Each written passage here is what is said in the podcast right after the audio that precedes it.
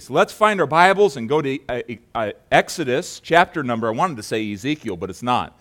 Exodus chapter number 35. And the children in fourth grade and below are dismissed, if your parents want you to, uh, to Children's Church just down this hall. And uh, you're going to be learning today from the Word of God, and you're going to be encouraged by the Word of God, and know that uh, this will be a help to you this morning. I know the series that you're starting this morning is entitled Come and Dine and children can feast at the Lord's table all the time, right? Exodus chapter number 35, and I want you to stand with me, and we're going to read a few uh, verses of Scripture this morning, and then we're going to set the tone for where we're going. So let's stand together and let's read. I want you to notice, I want to give us one verse from Exodus 33 and verse number 11. It says this And the Lord spake unto Moses face to face, as a man speaketh unto his friend. What do you think about that? Wouldn't that be pretty awesome? Now, he's at the top of Mount, Mount Sinai and he's receiving the law and he's spending time with God up there. Uh, and pretty amazing uh, uh, that he would be able to, to meet with God in that way. And, and, and, and it says there that God spoke with him face to face as a man speaketh unto his friend. Uh, God wants a relationship with you, friends. And uh, that's not just for Moses. We, we can have that, that sense in our hearts, meeting with God on a daily basis uh, in, in our spirit. And he returned again into the camp, but his servant Joshua, the son of Nun, a young man, departed not out of the tabernacle. And so it's pretty amazing what God is doing, uh, doing there. Let's move over to Exodus chapter number 35 and verse number 29. And it came to pass when Moses came down from Mount Sinai with the two tables of the testimony in uh, Moses' hand when he came down from the mount that Moses wist not, he didn't realize that the skin of his face shone while he talked with him. And when Moses and all the children of Israel saw Moses, behold, the skin of his face shone. It was bright. And they were afraid to come nigh to him. And Moses called unto them, and Aaron and all the rulers of the congregation returned unto him. And Moses talked with them. And afterwards, all the children of Israel came nigh, and, and he gave them in commandment all that the Lord had spoken with him in Mount Sinai. By the way, he was a faithful prophet, a faithful preacher, because he was basically giving. Are there some that don't know where we are this morning? Well, you know that's not a very good pastor if I'm leaving you in the dark there. All right, I'm in. I'm looking around and I, I see folks turning around. Okay, it's all right. Chapter I've, I've announced wrong. It's chapter 34 and verse number 20, uh, 29. So, yeah, well, we're having a grand time this morning, aren't we?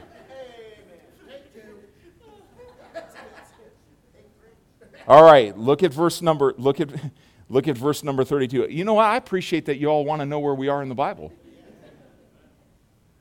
That, that's important. You didn't come here to, yeah, that's important. So, eh, verse number 32 And afterwards, all the children of Israel came nigh, and he gave them in commandment all that the Lord had spoken with him in Mount Sinai. Verse 33 Until Moses had done speaking with them, he put a veil on his face. And I want you to think about that because what was going on there is he had spent so much time with God, it, it, it visibly showed. In the same way that when you commune with God, it, it, it changes you. Changes you. And people around you know it. People at work, your family, it changes us. So let's move on. Verse 34 And when Moses went in before the Lord to speak with him, he took off the veil until he came out. And he came out and spake unto the children of Israel that which he had commanded. And the children of Israel saw the face of Moses, that the skin of Moses' face shone, and Moses put the veil upon his face again until he went in to speak with him, with the Lord. Verse uh, chapter 35. And Moses gathered all the congregation of the children of Israel together and said unto them, These are the words which the Lord hath commanded that ye should do them. Six days shall, thou, uh, shall work be done, but on the seventh day there shall be to you an holy day, a Sabbath of rest to the Lord. Whosoever doeth work therein shall be put to death. Remember, this is under the law. This would be to disobey God, and so he had some he had some strict laws there. In verse number three, and ye shall kindle no fire throughout your habitation upon the Sabbath. Okay, so there's the, the Sabbath principle. But let's uh, move on. And Moses spake unto all the congregation of the children of Israel, saying, This is the thing which the Lord commanded, saying, Take ye from among you an offering unto the Lord.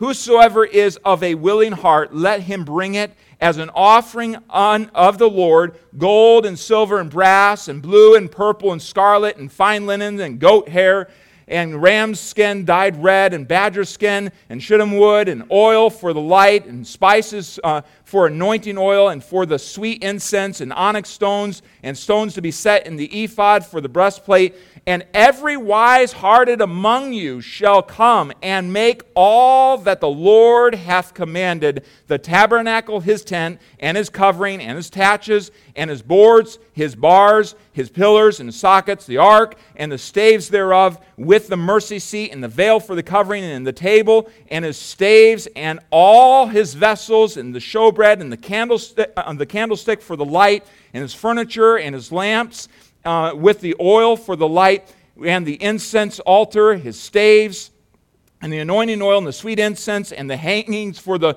door at the entering in of the tabernacle and the altar of, of, of the burnt offering with his brazen uh, grate his staves and all his vessels the laver and his foots the, hang, uh, the hangings of the court his pillars their sockets and the hangings of, for the doors of the court, the pins of the tabernacle, and the pins of the cord, and their cords, the cloths the, on the service to do the service in the holy place, the holy garments for Aaron the priest, and the garments of his sons to minister in the priest's office. And we're going to stop there. And I just read all that to help us to realize God is laying out, after Moses comes down from receiving the commandments from the Lord, the Ten Commandments and instructions for the tabernacle, uh, Uh, God is laying out through Moses exactly what Moses is to do. The title of our message this morning is Conquerors and God Given Vision Together. Conquerors and God Given Vision Together. God had given Moses some specific direction, some specific direction for the children of Israel, what they were to be doing. And then he instructed Moses how you're to bring along the people in accomplishing this. And that is going to be the, the subject matter of our message today. I believe it's going to be a help to us. So let's ask God to help us as you're seated. Father, I pray that you would guide us this morning. We certainly need your help. We need your help to guide us with your word. You put this in your word for us today. And Lord, sometimes we can even start a little bit off. I pray that you would focus us this morning. Focus us on your word. I pray that you'd remove distractions. Lord, I certainly need your help. I can't do this without you. I don't just say that, I certainly can't. These folks have gathered together to be around your word today. I need your help to present it to them. So I ask for your help, your filling. I pray for each person here, each of our guests. We thank you for them. Lord, I pray that you would just bless us with opening up your word to us this morning. We pray in Jesus' name, amen and amen. I want us to realize that the Old Testament is given to us for example. The Bible says that in the book of Corinthians, for example. It says, Now all these things happened unto them for examples, and were written for our admonition upon whom the ends of the world are come. Now, I don't know if Jesus Christ is going to come back today or tomorrow or five years from now or 25 years from now. But we know we're a little bit closer to the coming of the Lord Jesus Christ than we were yesterday, right? And we look forward to that day. I look forward to hearing the trumpet sound. I look forward to being with Jesus Christ. But right now, He's given us the infallible Word, the inspired Word of God, and He's, he's given to us eh, all of it, not just the New Testament, but the Old Testament. He says the Old Testament was given to you for an example is given to you for a guide, for, for a, an illustration. And right now, we're, we're looking at a passage of Scripture that is given to us for an illustration of some things that we ought to be taking to heart in this day. Now, we all understand, I, I hope we do, that God is omnipotent he is omnipresent. His omnipresence is that He is everywhere at the same time. In fact, as we think about how infinite God is, He cannot be placed inside of a box, He cannot be placed inside of a building. Though in the Old Testament, He willingly placed Himself, He willingly presenced Himself in the, the tabernacle, which was a tent, or the temple, which was an edifice that they, they built, starting with, with Solomon's temple. But right now we have in front of us this matter of the tabernacle. We read through it in chapter number 35 there, all the, the building of it. And God is omnipresent, He's infinite, yet He willingly wanted to dwell among His people. Now, as you think about the tabernacle, uh, God, in a very orderly way, organized the children of Israel, all 12 tribes, all the way around the tabernacle. Uh, the, the camp was set up in such a way that Everyone was orderly set up around the tabernacle that God's presence dwelt in the midst of the camp. In the midst of the camp of the children of Israel, God dwelt there in his Shekinah glory, in his, in his presence. He dwelt there in this tabernacle that they were going to be building. And you know what's amazing to me is that God is still interested in manifesting himself in the earth today, in his presence, only now in the New Testament, it's not in a location uh, uh, of a, a, tabernacle, a tent, or a temple. It is in you as believers, you that are saved here this morning. He dwells in us by the Holy Spirit, and he is still keenly interested that his presence would be known among the children of men. And I want us to also understand this that Old Testament Israel, as, as a camp, gathered around the presence of God, where the presence of God was the centrality of their, of their living and of their camp and of their all that they did. It was all central to what they did, so that the Holy Spirit is to be present and center to all that we are as New Testament believers. We are the temple of the Holy Spirit. He is to be center to everything that we do. And as we make him central, as we allow him to be present and to manifest his presence in us, to, to, live out his presence in us, friends, boy, the world gets to know about that. Your workplace gets to know about that. Your family gets to know about that. It, it affects your life. And so here it is God is very interested that Moses did not just meet with him up on the mount or in, in his presence as he got alone with him and, and communed with him, but he was interested in dwelling in the midst of Israel and making his presence known, and that all the nations would realize God dwelt among his people. I want us to notice chapter 25 and verse number 8. Let them, God says, make me a sanctuary that I may dwell among them. What do you think about that? That I may dwell among them. That I may dwell among them. You think about the condescension of God coming down to dwell among you and I and among the, the children of Israel. Chapter 34 and verse 29. And it came to pass when Moses came down from the, the Mount Sinai with two tables of the testimony, the Ten Commandments in his hands, that, that God began to, to just show forth on his face that his time with God so had changed him that it was visible around. This was not something God just wanted for Moses on the mount, but God wanted this for his children to, to see his presence, to be with him, and to be near him. And here's the thing that is amazing to me. As God had dealt with Moses on the mount, he comes down, and God wanted to help help them along. He wanted to help Moses along to, to make this the reality for everyone, to make this the reality for the camp of the children of Israel. And what does he do? He asks them to build a temple, a tabernacle a tabernacle that would be set right in the middle where he could presence himself among his people. Friends, more than you need anything, if you came here thinking that this building or our organization or our programs are the answer to, to the needs that you have in your heart today, you're wrong. It is the presence of God that you need. It's not my presence, it's not one another's presence, though we have the the Holy Spirit dwelling within us and we can help each other. But it is the presence of God, it is communion with God that you need. God wanted to be with his people, he wanted to dwell among them. And so here's the, here's the idea that he gave on the mount, he gave Moses this, this vision. He not only gave him the law, all the truth, he says, This is how I want my people to live.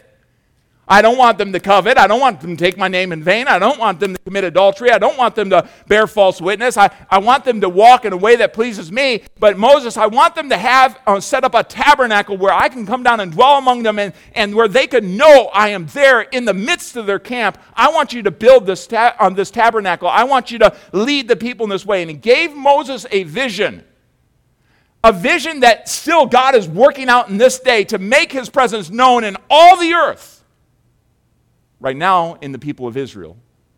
in our passage today. But his desire to make his name known in all the earth, his presence known in all the earth through his followers. he says, Moses, this is what I want you to do. And Moses, now I want you to deliver this to you unto the people of Israel. Now, here's what I want us to really catch coming out of chapter 34 into chapter 35, where I lost you this morning. All right? What I really want, uh, want you to catch is this. He's coming down off the mount. He is, he is fresh from meeting with God. He is fresh from meeting with God. And what is the very first thing? Look at chapter number 35. Help me out this morning. Uh, what is the very first thing that, that Moses begins to deal with with the children of Israel? What's the very first thing? Look at it with me. Anyone help me out? What's the very first thing? The very first subject? The Sabbath. The Sabbath. Now, yes, the commandments, but the Sabbath in particular. I want us to realize something. How was Moses going to take the vision that God had given him on the mount and help the people to understand it, and then to give them an opportunity to get involved in fulfilling this vision that God had, which ultimately was about his presence being made known in the midst of Israel and in the earth. How was Moses going to do that? Well, I want us to notice this. Verse number one of chapter 35 he was going to encourage the people, exhort the people to honor the Sabbath principle. Now, you would expect that in the midst of this, and I'm just going to say, I am going to touch on, on the subject of giving. We are, as a church, we are going towards April 3rd, which is our Conquerors for Christ offering. If you're a guest with us this morning, just understand this is, this is something for our home crowd. We did not ask you to come and, and, and, and to open up, your, uh, open up your wallet and just start giving. This is something we believe here that God wants us to be engaged and invested in what He is, what he is doing here on earth. And it is our delight to do that. But as we do that, we need to see some instruction from the Bible. So I, I, I, trust that you'll gain some insight here, that the Lord will bless your heart, but understand that some of this message might just um, might be for the members of Grace Baptist Church. And so uh, don't, don't go, uh, go away saying, hey, uh, all they preach about at church is, is money. Uh, God deals a lot with money, right? God deals a lot with money. But I want us to notice where he starts, friends. This is really, really important. He could have, he could have brought up any commandment at this point. But you know where he starts? He starts with their relationship, their personal relationship with God. They're getting alone with God, and particularly on the Sabbath day. So let's think about this Sabbath principle. He deals with their worship. Moses gathered all the children of Israel together and said unto them, These are the words that the Lord hath commanded that ye should do them. Six days shall work be done, but on the seventh day there shall be, un, um, be to you an holy day, a Sabbath of rest to yourselves. Help me out. To the Lord. To the Lord. What is the Sabbath principle? Essentially, if we boil it down, the Sabbath principle is this that, that we would rest one day in seven. Now, Jesus said in the book of Mark, chapter number 2, and verse 27, that the Sabbath was not, um, that man was not made for the Sabbath, but the Sabbath was made for man. If we go back to the book of Genesis, chapter 2, and verse number 1, we find out that God, after he had created all things in six literal days, we still believe that, right? Hold up. We still believe that, right? Uh, there's many that do not believe that Jesus, um, that God created all the heavens and all the earth in six days. If you have a problem with believing that, it, it, basically undermines the rest of Scripture. That is the very first revelation we have in chapter number one that He created all things in six literal days.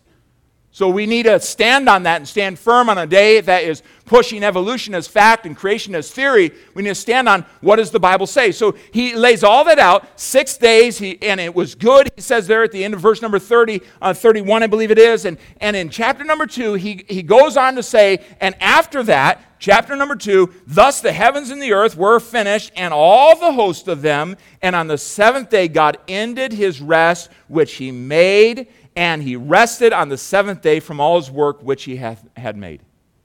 Now, does God need rest, friends? No, but he was setting for us a pattern. A pattern.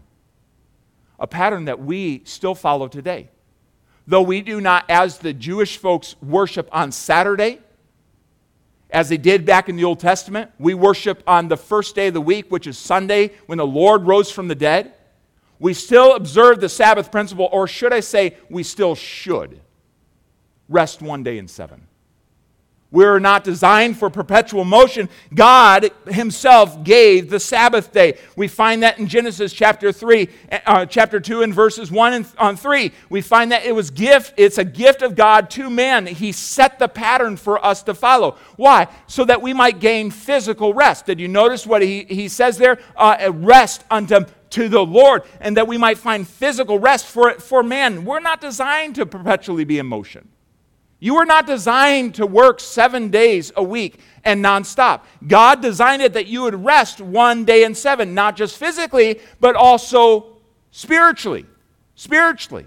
He wants us to rest spiritually, and, and, and God is able to provide all that we need. And when we come into His presence in a place like this, when we take time on that seventh day to, to rest and to, to give our minds to Him, to allow Him to influence us and to, to change our thinking, uh, there's a spiritual rest that comes. I can rest in His goodness. What does David say, Psalm 73? I was really troubled by all the wicked people and all that they were doing.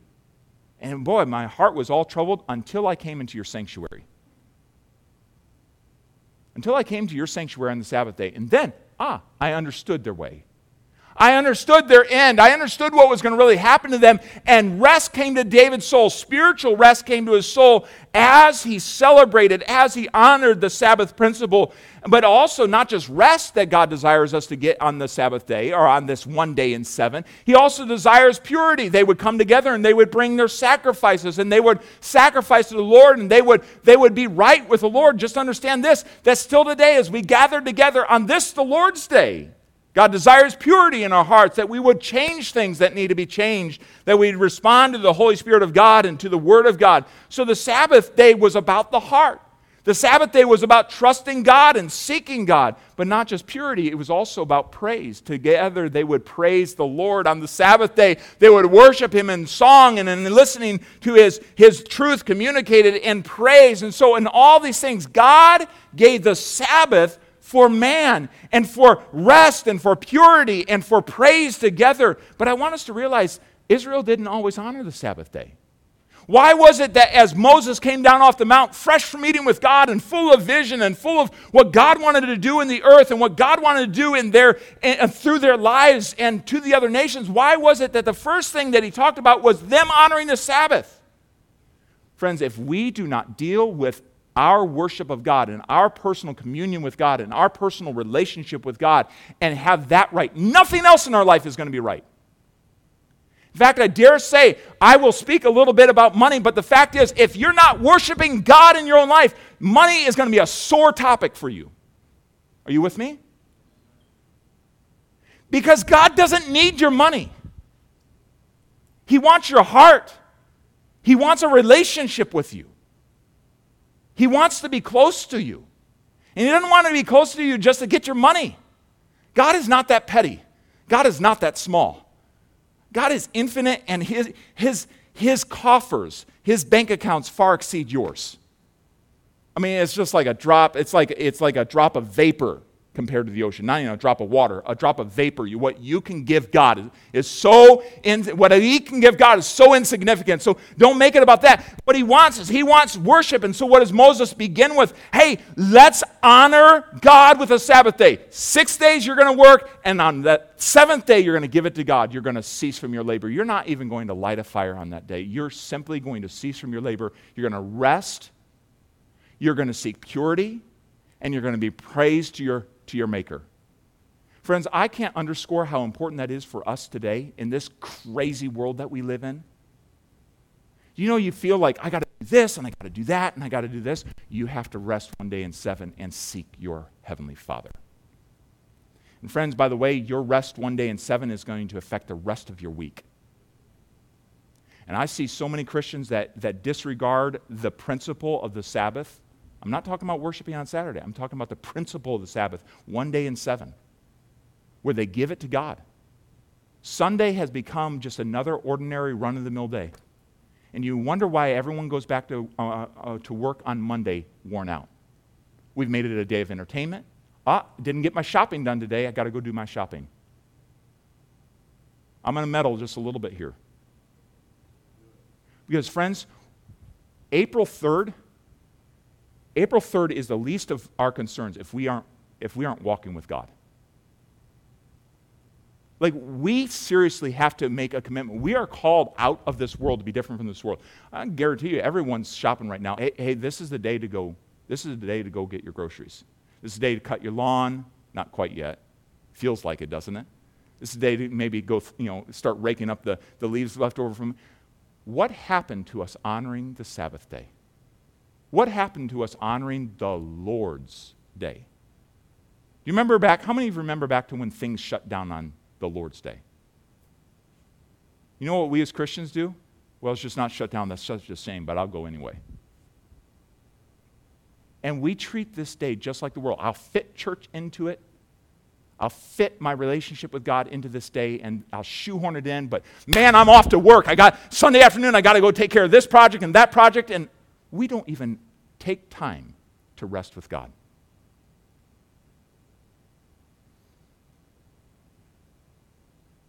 It's quiet in here. Serious.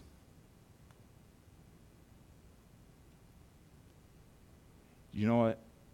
God would deal with them. They disregarded the Sabbath day. Do you realize that God brought them into 70 years of captivity for one reason?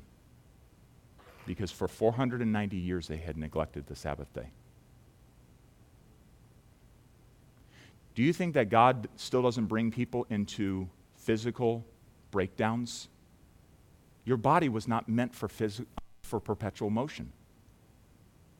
Guys, women, we were not meant to keep our minds going perpetually. There has to come a time where we stop and say, You are God, and you're bigger than my problems, you're bigger than my work, you're bigger than all this. And I submit it to you, and I trust that you will enable me in six days to accomplish as much as you want me to. And on the seventh day, my heart's towards you. It's all towards you. Friends, it's interesting to me. Moses was going to spend the rest of the book of, of Exodus dealing with this matter of dealing with the matter of building the tabernacle. But he didn't start right away with building the tabernacle. And he goes into great detail. God gives a lot of detail about this building the tabernacle.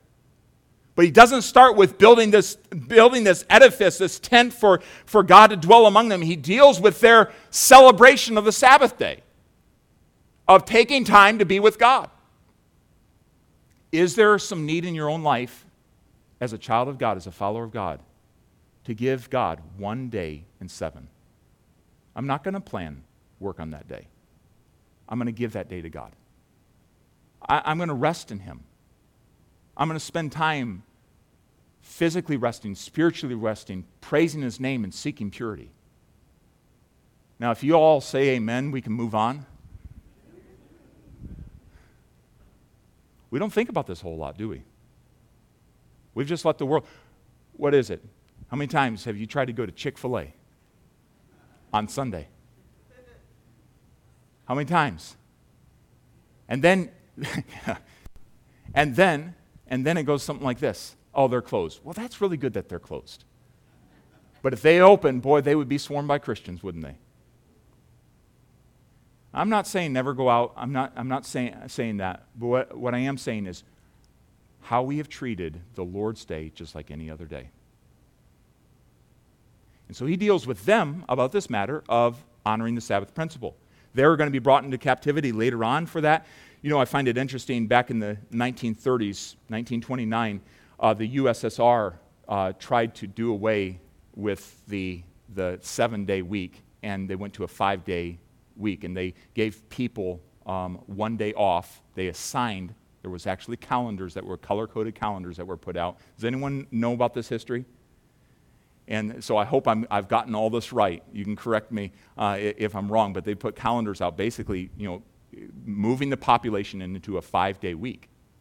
Well, they started having problems. There was frustrations. Uh, family members didn't have the same day off.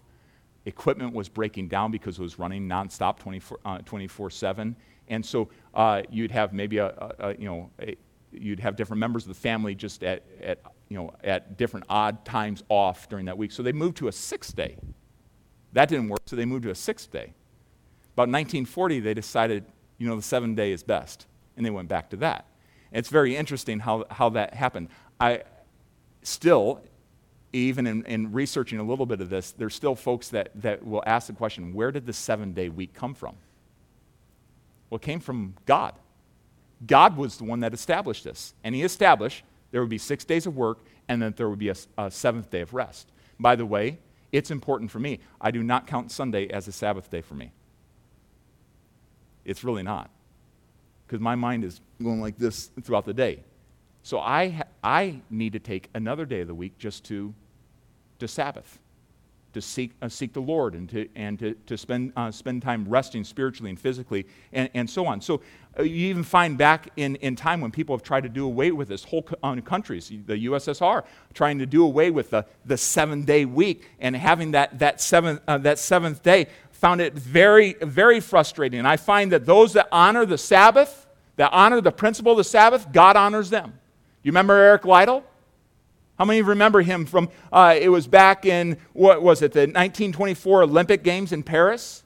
When he was, there was to be a 100 meter race on the, the Lord's Day, on Sunday. And he says, I will not run on that day. I, I, will, I will bow out of that race and I will lose that race. And the next race that he was to run was the, the 400 meter race. And yet God gave him the ability to win gold in that race and the thought that came to his mind was from, uh, from the book of Samuel, 1 Samuel 2.30. Those who honor me, I will honor. And by principle, he decided not to run in the Olympics on the Lord's Day, and God honored him the next day when he was able to run in the 400 meter uh, meter race. And you know what's interesting about Eric Liddell? You can undo a Google search, and still so much comes up about him, this man that lived so many years ago, because for that one decision, is reverberated down through the years to Christians. Honor the Lord's Day. Honor the Lord's Day. Friends, I call you to that. Honor the Lord's Day. The New Testament put in practice the, the gathering and the assembling on the Lord's Day. Honor the Lord's Day, the Sabbath day. One day in seven was essential to their relationship with God. And it's essential to your relationship with God. I do not build my family's life around anything else but the, about the assemblies of the local church, about uh, around the, the worship of God with the saints of God. And I encourage you to do the same. This is core to your spiritual life. God has made it that way. It is here as we gather together. It is on this, this Sabbath day, this the Lord's day, that God reignites and refocuses us and recalibrates us. And friends, I just want us to understand there's enough time in the week to do what God wants you to do if we'll be submitted to Him throughout the week. Friends, if you will give a day to the Lord, you'll find that God will take care of the rest. And I encourage you in that way because Moses encouraged them. Uh, Acts 20, uh, 20 and verse number 7 Upon the first day of the week, when the disciples came together to break bread, Paul preached unto them, ready to depart on the morrow, and continued his speech until midnight. And so there it is. There you have it. Uh, a long winded preacher, Paul. Uh, he's preaching until midnight, but they gathered together. Why? Well, to, to fellowship together, break bread together, and to listen to the preaching of the word. 1 Corinthians 16, verse number 2 Upon the first day of the week, let every one of you lay by in store as God has prospered him, that there be no gatherings when I come. There was just this principle throughout the New Testament of gathering together and, and honoring the principle of the Sabbath on the Lord's, the Lord's day. And so Moses challenged the people about this. He challenged them to honor the Lord in that way. Honor him with the Sabbath day. They wouldn't always do that. And friends, we don't always do that either. I do believe that God does, God does bring a barrenness into our lives as we try to run and try to run and try to run seven days a week without resting in Him. And I encourage you, I exhort you uh, to seek the Lord in this matter. So it would calibrate us. Be still and know that I am God. I will be exalted among the heathen. I will be exalted in the earth. We need that again today. I don't know about you, this world's pretty crazy. This world's really crazy. And all that we've heard this week, but we need that time where we get alone with God and we realize, yes, again, He is powerful in all of the earth. But I want us to notice in verse number, chapter 35 and verse 5, it wasn't just honor the Sabbath principle but he moves on in verse number four and five. He moves on to, to encourage them to be a sacrificial participant, a participant in the things that God was doing, in the things that God was doing in the earth. And he says, Moses spake unto all the congregation, and he says, This is the thing which the Lord commanded, not Moses, but the Lord commanded, saying, Take ye from among you an offering unto the Lord. Just notice that right now. Among you. Take this offering from among you. You're not going to be able to, to go far for it. Remember, they're out in the wilderness. Uh, this is a desert place. What they had was what they had. They didn't have Walmart or Home Depot to go to. It was in a desert place. So take this offering from among you. It is an offering unto the Lord. It's not unto man, but unto the Lord, and then with a willing heart. Hey, uh, he says, I don't, this isn't something I'm forcing upon you. Uh, God talks about the tithes, but he says, those I want you to give, the 10% I want you to give, but uh, this offering is a free will offering. He brings it up over and over, this matter of a willing offering. Now, Moses laid out, and we read it, Moses laid out all the need for the, for the temple. He lays it out, and they need badger skin and goat hair and all this fun stuff. Uh, all these different parts. They need some wood and, and so on. They need gold and silver and brass. And they need all this for, for, the, for the making of the tabernacle.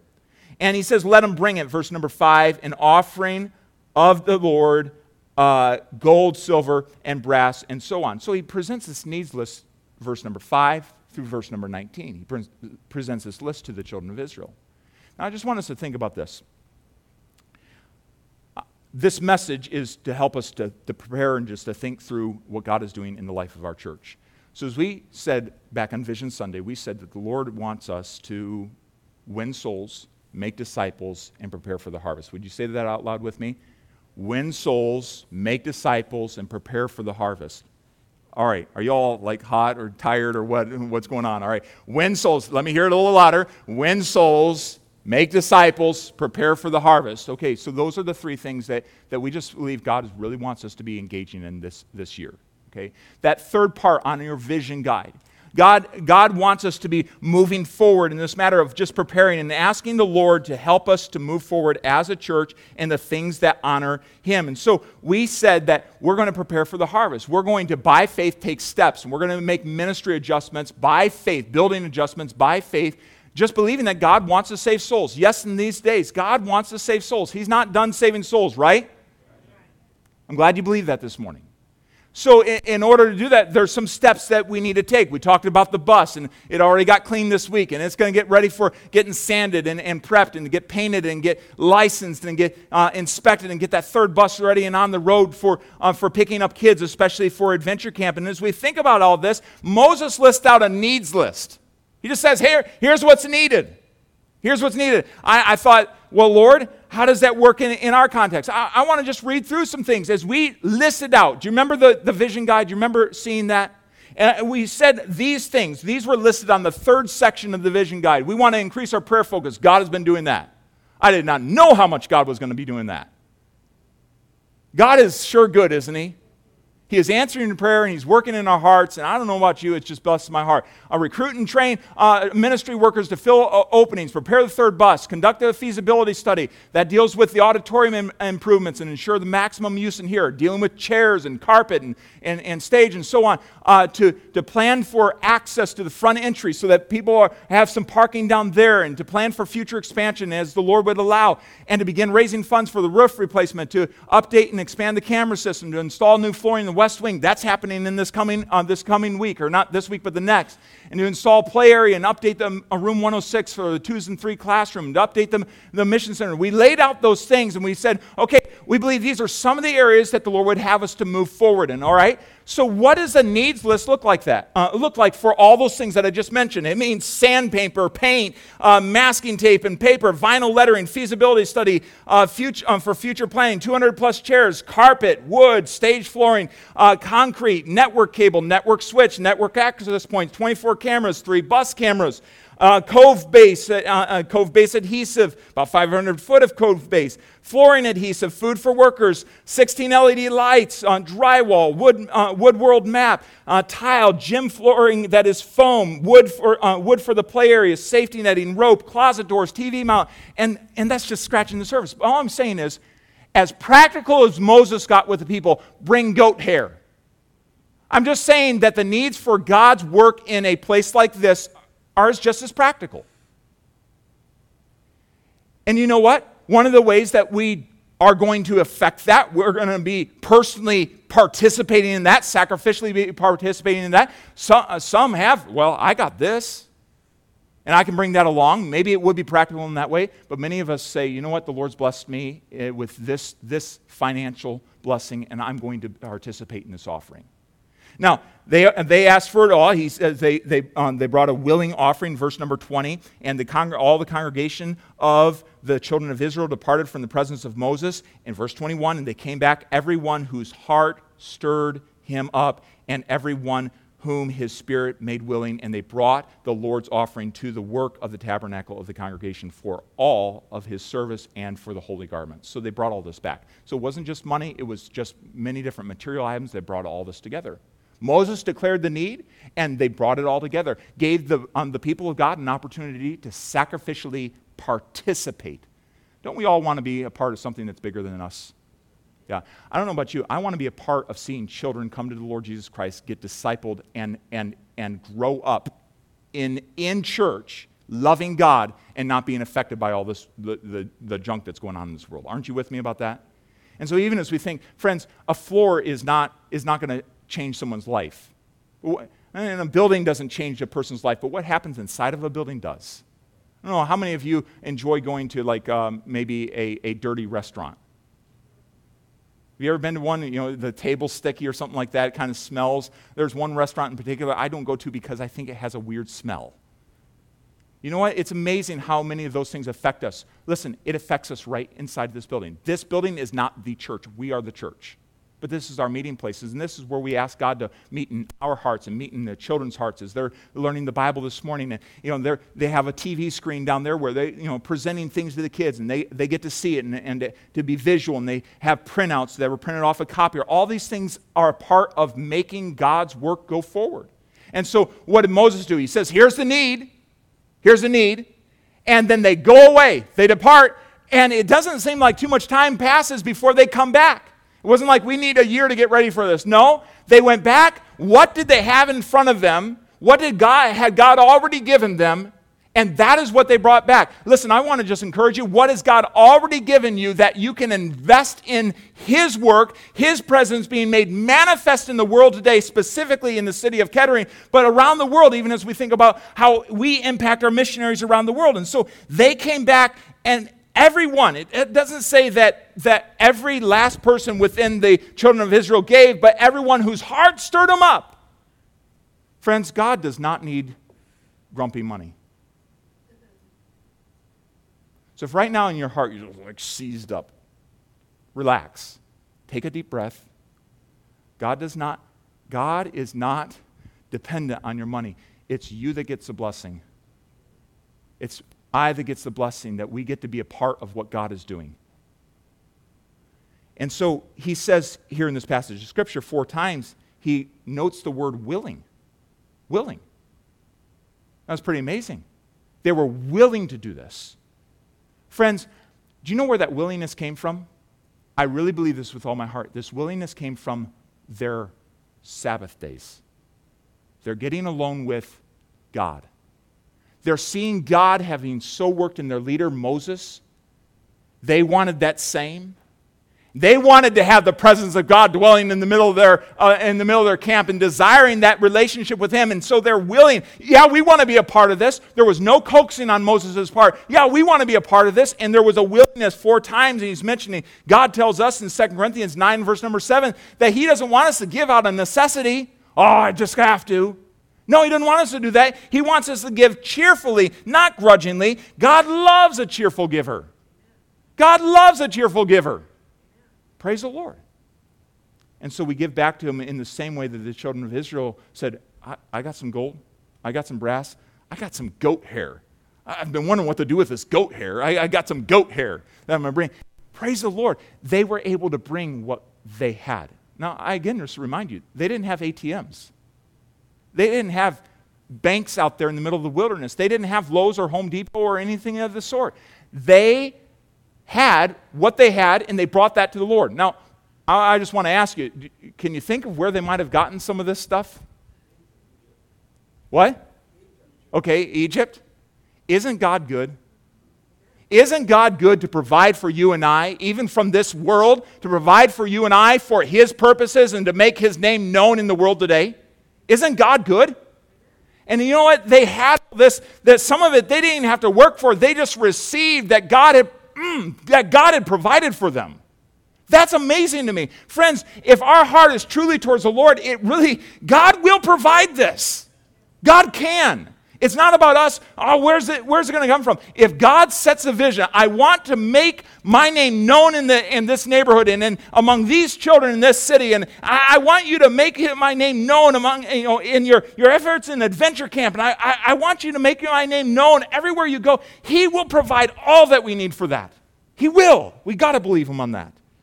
They did they offered willingly, but I want you to notice they didn't just offer their their their money and their resources. There was a group of people that said, "Hey, I'll help. I'll help." You see that in verse number 30? Look at verse number 30 with me. Chapter 35 and verse number 30. And Moses said unto the children of Israel, See, the Lord hath called by name Bezaleel the son of Uri, the son of Hur, the tribe of Judah. And he hath put forth his heart that he may teach. He hath put forth his heart that he may teach. Both he and Aholiab, the son of Ahisamach, uh, of the tribe of Dan, them hath he filled with wisdom of heart to work all manner of work of engraver, of the engraver and of the cunning workman and of the embroiderer in blue and in purple and scarlet and in fine linen, and of the weaver, even of them that do any work, and of those that devise cunning work. Have you ever looked at a person and say, they have the ability to do everything? You ever looked at a person like that? That was these guys right here. And you know what these guys did? They stepped forward and they said, you know what? We're willing to teach anyone that's ready. In fact, this reminds me of a phone call that I had uh, a couple weeks back.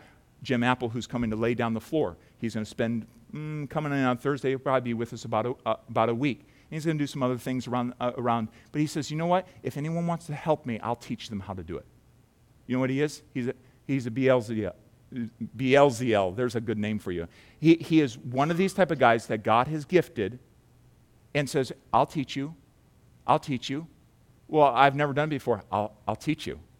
And that's exactly what was going on here. So we have, we have not only the offering that they're sacrificially participating in, they're also saying, I have time. I have time. I can give to the work. I, I may not have much to, to give otherwise, but I can give time to the work. I'll, I'll, I'll give of myself. I will put in the sweat. I'll put in the work, and I will do this for the Lord and for the sake of His presence being known in the midst of our camp.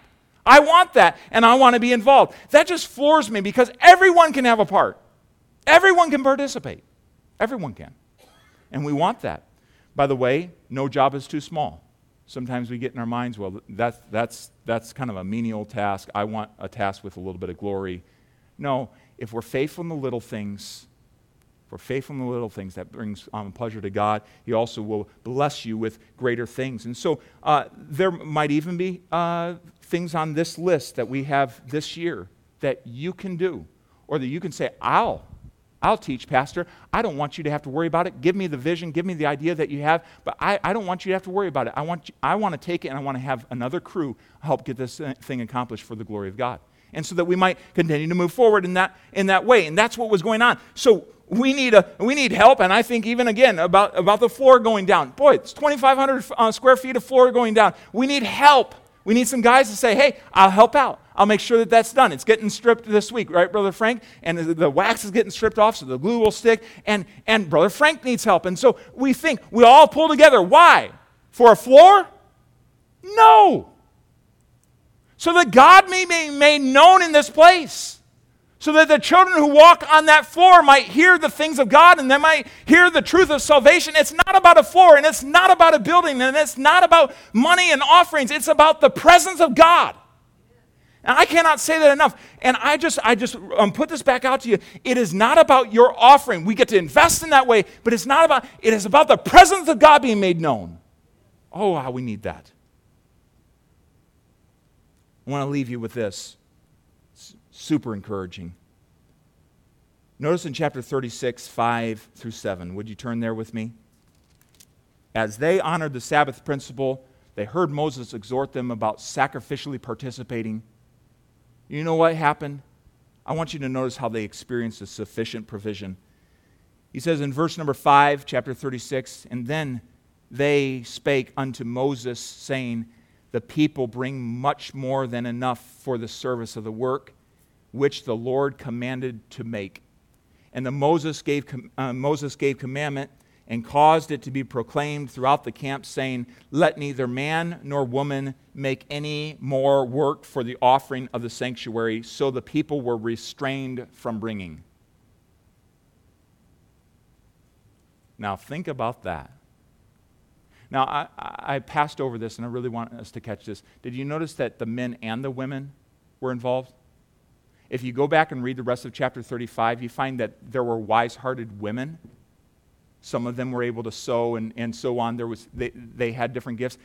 I just, I just see that the whole camp was involved. Everyone was able to be a sacrificial participant in offering and the working working together. It was an amazing thing. There was such a, t- a team spirit there. And as they came together, uh, they're saying, Hold up, I mean, we got, we got a lot of, of, of stock laid out. I mean, and, and, and Bezalel was, was saying, hey, we cannot handle any more. We have it all inventoried. We have way more than enough here. Moses, please tell the people to stop bringing.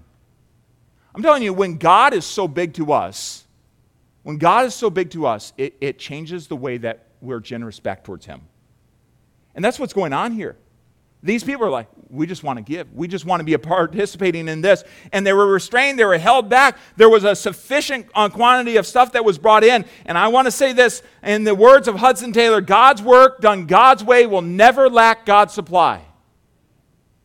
We need to believe God for that. And friends, you need to believe that God has given you everything you need to, you need in order to be a sacrificial participant. Whether it is resources or whether it is a talent whether it's a talent to be able to teach others or whether it's a talent just to simply hear and to learn and to be able to um, participate and to work together. God has given us everything that we need. God's work done God's way will never lack God's supply. This book of Exodus was given to us as an example. It's given to us as an example to see what God did through a people. Yes, you know, sometimes the children of Israel pretty wayward. Sometimes they really got off and didn't please God at all. But here, this is a glorious victory in the, in, the, in the history of the nation of Israel as God worked through them to bring his presence into the middle of camp so that they might be a light to the Gentiles. It's just amazing what God was doing there. But I want us to realize that was their story. It's given to us for an example. Our story is still being written. Grace Baptist story, God established this church. Our story is still being written. It's not over. And there are generations in the future that are going to read about Grace Baptist Church. And I don't know about you, but I want them to read back and, and look at a congregation like this who was just willing to engage in the work of the Lord and engage in, in, in making certain that God's presence is manifested in a city and that we are promoting the things of God more than ourselves and that we're honoring Him in the Sabbath day and that we're, we're, we're uh, taking time to worship Him and to, and to praise Him and to seek purity and to, to rest in Him. I want a generation generation to look back. I want the, the children that are being taught right now to look back and realize God was meeting with this generation.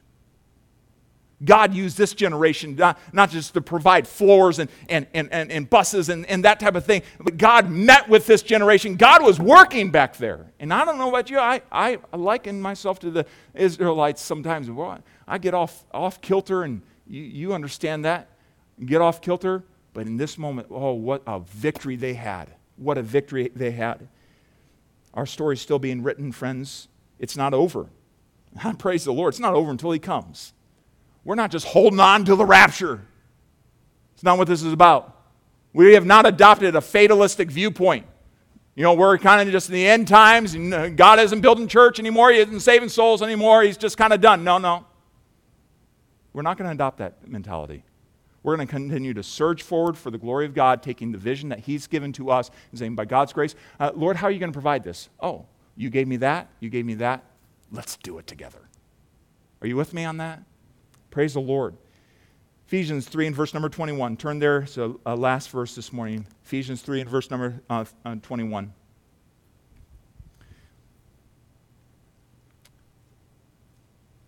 let's do this. Let's stand to our feet right now as you're turning there. I've realized something. It's hot in here. I'm thinking, man alive. And, uh, you, you, know, it's a wonderful time of year when uh, boilers are switching over and all that type of stuff. So uh, we'll have that solved by tonight, okay? So it'll be a cooler auditorium by the night. But that's a first world problem, okay? I uh, preached in India back in 20, uh, early 2020, and you talk about hot blue blazes. Uh, it was hot. But uh, we thank the Lord for our building. Ephesians chapter 3 and verse number 21. I want you to read this verse out loud with me. Are you there? Say amen if you're there. Amen. All right. If you're still awake, say amen. amen. Okay, here we go. Ephesians 3 and verse 21. Ready, begin. Unto him be glory in the church by Christ Jesus throughout all ages, world without end. Amen. You know, God is still wanting His glory to be made known, His presence to be made known in this world. And how's He doing it? Through your life, and through your life, through your life. And you know what? This is just a gathering place. But I'll tell you what, there's times when people come in here because there's a time, there's a time, 1030. There's a time where they can gather together with people they believe to know God or to know something about God. And they have a question in their heart and they're gathering together in this place and they hear, they hear the singing, they hear us gathering together around the word, and they say, I, I, I want that. And this is a place where God's people meet together corporately. God has gifted us with this. And it's not about the building, it's what's happening inside of the building. And I don't know about you, I want to honor God in giving Him this day of worship, but I want to honor Him by being a sacrificial participant, and I can't wait to see how He provides. You with me on that? And so here's what I'm going to do as we just take time to pray before we leave. I want to encourage you in this way. Would you pray a prayer like this? And you might, in a moment, I'll give you an opportunity to, to kneel either here or just sit at your seat. But you might pray something like this Lord, I want you to provide through me like you did the Israelites, so that your presence might be made known to men and women, to boys and girls in our community in this place. In this place. Yes, and through my life, but in this place. Lord, I want you to provide. As I, as I worship you today, as I recalibrate towards you today, I want you to provide through me. I want the story of the Israelites to be my story too. Would you bow with me in prayer this morning? Father, thank you for these good people that you've gathered in this place today. Lord, I pray that you bless them, that you'd encourage them, that you'd meet the needs that are on their minds today some spiritual, some emotional, some financial. Lord, just burdens that they might be carrying.